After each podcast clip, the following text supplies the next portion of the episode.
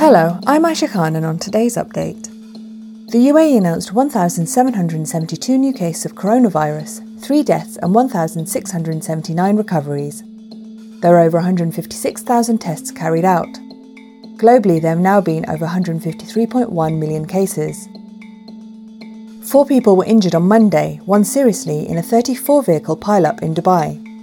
The accident took place on Emirates Road, past Al Qudra Bridge, on the way to Sharjah, Dubai police said.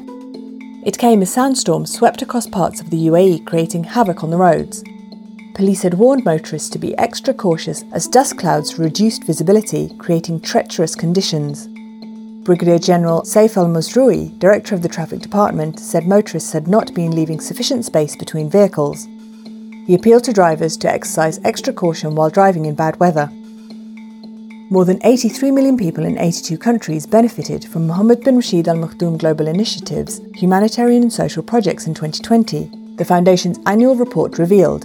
As the coronavirus pandemic broke out, the charitable organisation worked on 1.2 billion dirhams worth of humanitarian, social, and development projects to help the vulnerable and empower disadvantaged communities during the biggest health crisis of the century. Sheikh Mohammed bin Rashid, Vice President and ruler of Dubai, set out the year in review in a special event at Union House in Dubai. Kuwaiti citizens who are eligible for a coronavirus vaccine but have not had one will not be allowed to travel abroad from May the 22nd, the government said on Monday. The ruling does not include people in age groups not eligible for vaccinations, reported Reuters. A directive banning the entry of non Kuwaitis into the Gulf state still stands, the government said.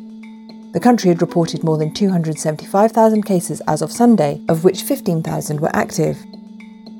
The EU on Monday proposed easing COVID 19 restrictions for fully vaccinated tourists or those from countries where infection rates are low. The move would kickstart summer holidays in Europe and provide some respite for beleaguered travel operators throughout the region. European Commission President Ursula von der Leyen said it's time to revive the EU tourism industry and for cross border friendships to rekindle safely. Europe is showing signs of gaining control of its third wave thanks to lockdowns and its stuttering vaccination drive gaining momentum. The proposals require approval from a weighted majority of the bloc's 27 member states and could be adopted as soon as the end of May, a Commission official said. Now over to Thoraya Abdullahi for what's trending. Good morning, Aisha. Shaking up the philanthropic world are Bill and Melinda Gates this morning. The couple filed for divorce after 27 years of marriage, saying they had reached an agreement on how to divide their assets as the co founders of one of the largest private charitable foundations. Also trending this morning, President Joe Biden proposes 12 weeks of paid leave for parents, caregivers, and people who are sick themselves. The plan would also pay up to $4,000 a month, according to NBC News.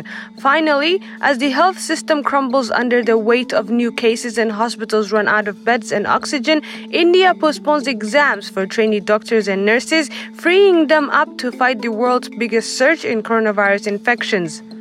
That's it for today's update. For our full range of podcasts, head to the podcast section of thenationalnews.com.